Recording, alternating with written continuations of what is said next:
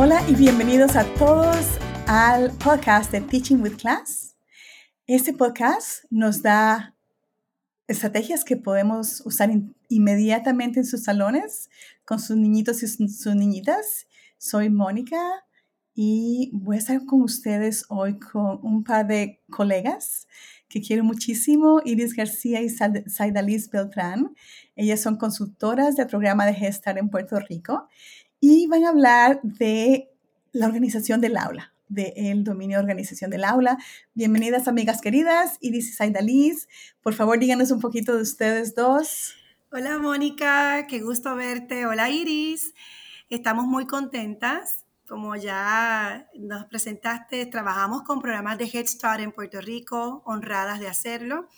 Eh, trabajamos muchos años con programas trabajando con niños directamente, maestras, supervisando, eh, adiestrando también a los maestros, pero hacemos lo más que nos apasiona, que es la capacitación. Y tratamos de ayudar a los maestros lo más que podamos con estrategias.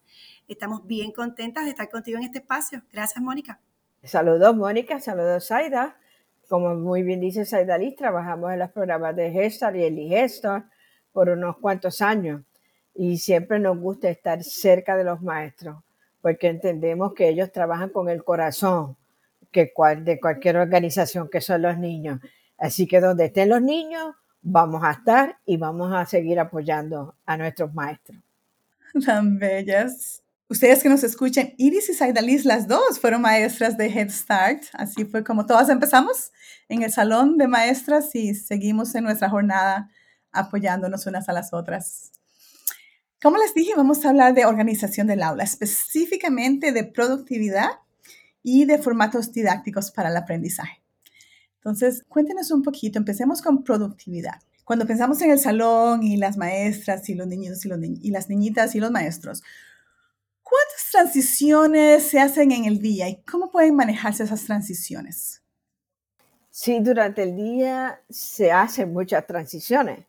Pensemos en nuestra vida cotidiana. Así que una transición quiere decir cambio. Nosotros nos levantamos por la mañana, tenemos una rutina y nos vamos moviendo según organizamos nuestro día y nos vamos acostumbrando. Así que yo me levanto, mi primera transición es de el cuarto a el baño para hacerme mi cepillado y mi aseo personal. Mi segunda transición entonces es a la, a la cocina. Si mis transiciones son predecibles y siempre ocurre en el mismo momento, yo me siento más segura. Así que yo funciono de una manera adecuada. Pero cuando mis transiciones se alteran, pues puede ser que entonces también yo me altere y me desorganice un poquito. Así que, ¿cómo ayudamos a nuestros niños a que se sientan organizados y listos para la participación? Porque organización del aula, el secreto está en la participación activa de los niños. ¿Cuánto los niños se sienten involucrados en lo que está pasando en mi sala de clase? Así que hay dos tipos de transiciones que ocurren, o dos procesos que ocurren en una transición. Transición quiere decir cambio. Así que estamos hablando de una transición del cuerpo y estamos hablando de una transición del cerebro. Así que no podemos pensar que simplemente trasladar a un niño de un lugar a otro. Es que están ocurriendo dos cosas importantes. Primero, la transición del cuerpo es coger mi cuerpo y trasladarlo a otro lugar. Y la transición del cerebro es decirle a mi cerebro, yo estaba haciendo un proceso o una, o una actividad relacionada con algún contenido y ahora me voy a mover a otra. Por ejemplo, estamos en el patio. Así que estoy en una actividad vigorosa, me puedo mover, me puedo brincar, pero ahora voy a una transición al espacio interior de lectura. ¡Uh! Un cambio mental totalmente distinto diferente. ¿Cuán exitoso puede ser ese cambio, tanto físico como mental? Va a ser el éxito de lo que yo voy a poder estar respondiendo a mi maestra. Bellísimo, gracias me encanta cómo lo llevó a la vida personal de cada una de nosotras para poder llevar eso al salón. Entonces, hablemos del salón. ¿Cómo las maestras y los maestras usan transiciones en el salón de clases? Sí, los momentos de transición son momentos o tenemos que verlo como oportunidades para el aprendizaje de los nenes. Así que las transiciones tienen que ser fluidas, tienen que ser efectivas, porque si no son efectivas se pueden convertir en un momento caótico en el, en el espacio. Así que la maestra tiene que planificar esas transiciones. Las transiciones no pueden quedarse en el proceso de que déjame ver qué hago ahora. El maestro tiene que estar organizado, tiene que estar planificado cuál va a ser la transición que voy a estar lucidizando para ayudar a los nenes que sean efectivas.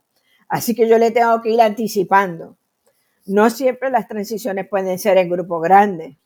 Podemos hacer transiciones en grupos pequeños, podemos hacer transiciones individuales para poder responder a las necesidades de los niños, tanto necesidades cognitivas como necesidades también emocionales. Así que cuando le vamos anticipando a los nenes y buscamos estrategias para ir avisándole que viene un cambio, más efectivos van a ser. Así que podemos utilizar relojes de arena, podemos utilizar cronómetros o sencillamente acercarme a un niño y decirle, se aproxima un cambio, te queda poco tiempo para que termine.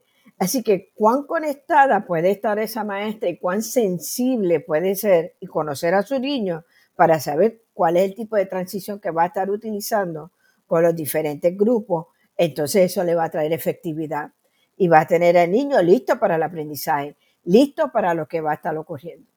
Gracias, Iris. Pueden ser transiciones de grupo, pueden ser transiciones individuales. Y esa individualización, esa personificación de, de lo que va a suceder los niños se benefician de eso y algunos niños lo necesitan más que otros. ¿Qué dice la investigación sobre las transiciones y cuánto tiempo se invierte en ellas? Fíjate, la investigación nos dice que más o menos el 77% de las transiciones no son planificadas por codificación. O sea que no es una actividad estructurada por el maestro para hacer una observación o para recoger alguna evidencia de los logros de los niños. No obstante, tiene que convertirse en una oportunidad para el aprendizaje. Así que yo tengo que saber qué yo voy a hacer con mis nenes cuando se va a estar ocurriendo ese cambio físico, ese movimiento de un lugar a otro. Cuando yo estoy moviéndome de una eh, rutina de aseo personal a moverme a, una, a un periodo curricular. Así que el maestro, si invierte tanto tiempo en rutinas, en cambios, del lavado de manos para el almuerzo, del almuerzo para el descanso, del descanso para una actividad de lectura, tiene que aprovecharlo porque el 77% de su tiempo lo invierte en transiciones. Así que si es el 77%, dígame cuán importante es que las transiciones sean efectivas y fluidas para que los nenes estén prestos. Pero van a beneficiar también al niño, Mónica. Una de las cosas muy importantes que un maestro que trabaja con clase, clase es clase, es cómo conectar estos dominios unos con otros. Si yo hago una actividad o una transición efectiva donde los nenes se involucran, donde es entretenida, el ambiente socioemocional va a estar listo y relajado. Los nenes van a estar deleitándose y disfrutándose. Versus que si yo cojo mi transición para desarrollar o repasar algún concepto matemático que ya he estado trabajando con los nenes, por ejemplo, contar, pues empiezo a cantar una transición, hago una canción de contar pues voy a aprovechar y repaso el contenido que he trabajado con los nenes. Así que se va entonces a apoyo pedagógico. Así que cuando tus transiciones son efectivas, se va a beneficiar todo, todo lo que pretendemos que alcance nuestros niños en nuestras salas de clase. Lindísimo, Inés, muchas gracias. ¿De qué manera podemos estructurar los momentos de transiciones para que ocurran sin contratiempos y a la vez estimular ese aprendizaje del que estás hablando? Podemos avisarles a los nenes con anticipación. Y como muy bien mencionamos, individual, en grupo pequeño o en grupo grande. Todo depende del tipo de transición que tú estés haciendo y cuánto tú conozcas a tus nenes. La diversidad de tu sala de clase y cuán sensible eres a los niños y a las necesidades tanto pedagógicas como emocionales de ellos. Así van a ser las transiciones. Así que si un niño necesita más de ti, dedícale su tiempo. Si un niño simplemente es un grupo de niños con un comando de sencillamente decirle se aproxima un cambio y ellos respondan, pues tú lo usas. Pero lo importante es avisarle, ir mencionándole y cuán consistente sea la estructura del día. Si todo el tiempo hacemos la mismo, de la misma manera, los niños van a ir aprendiéndose. Así que se les hace mucho más fácil los cambios. Así que por eso las estructuras del día deben ser sostenidas, deben ser constantes con los niños, porque ya ellos saben anticipar qué es lo que viene. Así que, pero siempre hay uno que otro que necesita un recordatorio. Ese recordatorio se lo tienes que dar tu maestro. ¿Cómo se lo da? Dependiendo de tu grupo de niños. Segundo, promueva, promover transiciones individuales. Hay nenes que necesitan tu atención. Apóyalos, maestra. Avísale, acércate, dile un secreto, un murmullo. Esto es para ti, mi amor. ¿Qué es para ti? Este secretito. Se te está acabando el tiempo. Y ya le vas diciendo. Y lo enamora. Tienes que enamorarlo en los procesos. ¿Ves? Un niño enamorado, un niño que va a fluir. Tercero, hay una consultora en Puerto Rico, Mónica, que trabajó un concepto bien interesante. Ella, ella lo llamó la rutina intencional.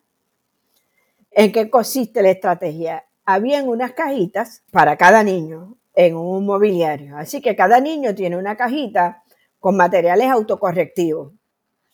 Así que los nenes llegan en la mañana, van a la reunión del grupo, van y buscan su cajita con materiales eh, autocorrectivos y se sientan a formar o rompecabezas o bloques conectables, etcétera. Libros, y así que los niños se concentran y están relacionándose con ese contenido. Cuando la maestra le da el aviso, le está diciendo se está acercando el tiempo, vamos a ir guardando las cajitas de la rutina intencional, los nenes recogen los materiales y se ponen listos, prestos para la reunión de todo el grupo, para comenzar con su primer periodo curricular. Así que y eso tú lo ves y dices, wow, eso se logra con cuánta consistencia hacemos los procesos. Así que en ese salón no hay tiempo que perder. Si hay algo que tiene que ver con productividad es que esa maquinaria esté aceitada. ¿Qué significa eso? Que no hay tiempo que perder. El maestro sabe lo que está haciendo, el maestro sabe la transición que está llevando a cabo y hacia dónde está moviendo el contenido. Bellísimo, Iris. Y lo que acaba de decir es puro class, ¿verdad? Productividad es el manejo del tiempo, porque no hay tiempo que perder y oportunidades que ustedes, maestritas y maestritos, les dan a sus estudiantes, a sus niñitos y niñitas, para, para que puedan aprender, para que puedan participar. Es el punto de ofrecer esas oportunidades. Me encanta. Ok, una última de productividad. ¿Cómo se conectan esas habilidades de autorregulación en las transiciones? Muy bien, Saida, tú querías hablar sobre las funciones ejecutivas y la importancia en las transiciones fomentan todas las funciones ejecutivas del cerebro de los niños. Así que, ¿cómo saber que con una transición tú estás ayudando a un niño a autorregularse? Esta parte, Mónica, es bien importante porque le da la oportunidad a los niños a practicar sus habilidades de función ejecutiva. Y las transiciones son el mejor mecanismo. Por ejemplo, tengo un niño que está en plena transición y tiene que esperar, regularse, no puede irse de un evento a otro sin haber pasado por un proceso. Así que eso le ayuda a mantener su control inhibitorio, esperar ese impulso, detenerlo y seguir al próximo paso. Así que las transiciones contribuyen a ese crecimiento de la autorregulación, son una buena herramienta o una buena oportunidad, mejor dicho. Eh, sabemos que las funciones ejecutivas son la memoria del trabajo, la flexibilidad mental y el autocontrol o el control inhibitorio. Y específicamente esta del control inhibitorio, imagínense, estamos organizando a los niños para ir de un evento a otro. Ellos tienen que esperar, pero no es una espera muy larga tienen que seguir quizás unos pasos, unos procesos, unas instrucciones. Eso les ayuda a ellos a saber que todo tiene su tiempo. La calidad de interacciones y las experiencias que le podamos ofrecer les va a ayudar a fortalecer estas habilidades de funciones ejecutivas. Así que todo puede ser una gran oportunidad para fortalecer las funciones ejecutivas y las transiciones son una gran oportunidad para hacerlo también. Excelente. Y si está, los que están escuchando, acaban de hablar, Saidalice e Iris, de la conexión entre esa productividad y el manejo de la conducta, que es todo sobre la autorregulación. Y es lo que decía Iris antes, ¿verdad? Todo lo que hacemos en clase a través de los dominios, a través de las dimensiones, estamos, están interconectados. Ok, entonces ahora ah, pasemos a hablar de formatos didácticos para el aprendizaje, que es el tercer, la tercera dimensión del dominio de la organización del aula. Y en definición es esa participación, la participación de la maestra, participación de los estudiantes, que es lo que se está ah, utilizando en el salón. Hablando de la variedad en las estrategias, ¿cómo captamos la atención de los niños para que se interesen y participen? Bueno, te voy a contar una historia que me pasó estando en el salón. Yo creía que aquí en Puerto Rico decimos me la estaba comiendo, es que me estaba quedando muy buena la actividad. Me tocó quedarme con un grupo de niños, la maestra se habían ausentado y entro al salón a apoyar y quedarme con los niños y trabajar con ellos. Y yo rápido pensé, ¿cómo puedo ayudar a los niños a primero a que me escuchen, a que participen y a la misma vez funcione esta intervención mía. Y cojo unos pañuelos que habían en una caja y reparto los pañuelos a los niños y los niños todos, algunos muy emocionados, otros no tanto, y empiezo a dar instrucciones. Niños, ¿qué tal si tiramos el pañuelo hacia arriba y que nos caiga encima? ¿Qué tal si nos acostamos en el piso? Ya tú sabes, uno tratando de manejar la situación y traer la atención del grupo hasta que un niño maravilloso me dice, niño que quería mucho, me decía, Saidalis, esto es muy aburrido para mí. ¿Puede ser cierto que un niño tan pequeño de 3, 4 años te pueda decir que esto es aburrido para él? Bueno, él tenía las palabras y el lenguaje para expresarlo. Pero digamos que un niño no tenía las palabras y el lenguaje para expresarlo, quizás su comportamiento lo iba a expresar. Entonces yo le digo al niño, ok, para decir su nombre, le digo, ok, sé que esto es muy aburrido para ti, pero por favor, ayúdame para que los demás lo están disfrutando, ayúdame para que todos podamos, ¿verdad?, continuar con las actividades. Él se acuesta y dice, ok, pero quiero que sepa que es muy aburrido. O sea, él me lo recordó. Y yo pensando, Mónica, si yo hubiese tenido este conocimiento que tengo ahora de clase, yo hubiese hecho otras cosas, hubiese tenido otra interacción con él. Quizás le hubiese planteado, ¿Qué se te ocurre? ¿Cómo lo podemos hacer más divertido? ¿Qué otro material sería necesario? ¿Prefieren que cambiemos la actividad? O yo pude haber generado unas preguntas que hubiesen cambiado el curso de mi estrategia. Así que algo importante para saber si estamos atendiendo los intereses de los niños, ¿verdad? Para conectarlo también con el interés de los niños. ¿Cómo yo sé que un niño está interesado en algo? Bueno, hay unas señales que les quiero compartir que posiblemente las sabemos todos, pero hay que estar más consciente de esas señales. Una de las señales para saber si hay eh, atención puede ser la atención enfocada, que el niño se mantenga participando en la actividad. Si vemos los niños que están escuchando, si escuchamos a los niños hablando, si los niños contestan preguntas a lo que estamos diciendo, si los niños se están moviendo, porque sabemos que hay niños que van a necesitar moverse para poderse concentrar, yo soy una de ellas, pudiéramos ver tantas señales que nos hacen saber si lo que estamos haciendo con las estrategias nos ayudan a captar la atención y los intereses de los niños. Me encanta pensar en ese momento de su vida profesional, pero cómo eso es muy aburrido para mí. Te recuerdo que es muy aburrido, lo voy a hacer, pero cómo hoy en día cuando decimos, son cosas que hemos hecho, ahora que sabemos class, ¿cómo las podemos hacer mejor? Por ellos. Y todas esas preguntas lindas que estuvo pensando, ¿cómo hubiera cambiado la experiencia para ellos? Y, voy a recalcar algo muy importante. Él pudo decirlo verbalmente, pero cuando no nos pueden decir verbalmente, las conductas nos van a decir, ¿verdad? Y tan importante que siempre estar poniendo atención a esa comunicación que no es verbal. Fíjate, Mónica, eh, en formato didáctico volvemos a recalcar cuánto el maestro conoce el niño. Todos los niños no aprenden de la misma manera. Por lo tanto, la selección de los materiales, la combinación de las estrategias, tienen que responder a todo el grupo de niños. Así que si yo tengo diversidad de niños, tengo que tener diversidad de materiales en la misma experiencia que voy a tener educativa. Así que tengo que tener oportunidades para aquellos niños que aprenden visualmente, captar la atención de ellos. Para aquellos que son auditivos, captar la atención de ellos. Y para los que son kinestéticos, también captar la atención de ellos. Así que en una misma experiencia, tengo que tener una combinación de estrategias para poder responder a los estilos de aprendizaje de los nenes. Bellísimo, muchas gracias, definitivamente. Entonces, empezamos a cerrar aquí el capítulo de hoy y si nos pueden compartir dos o tres estrategias que las maestritas pueden ir y practicar inmediatamente en sus salones. Anticipar a los nenes, avisarle con tiempo que viene un cambio.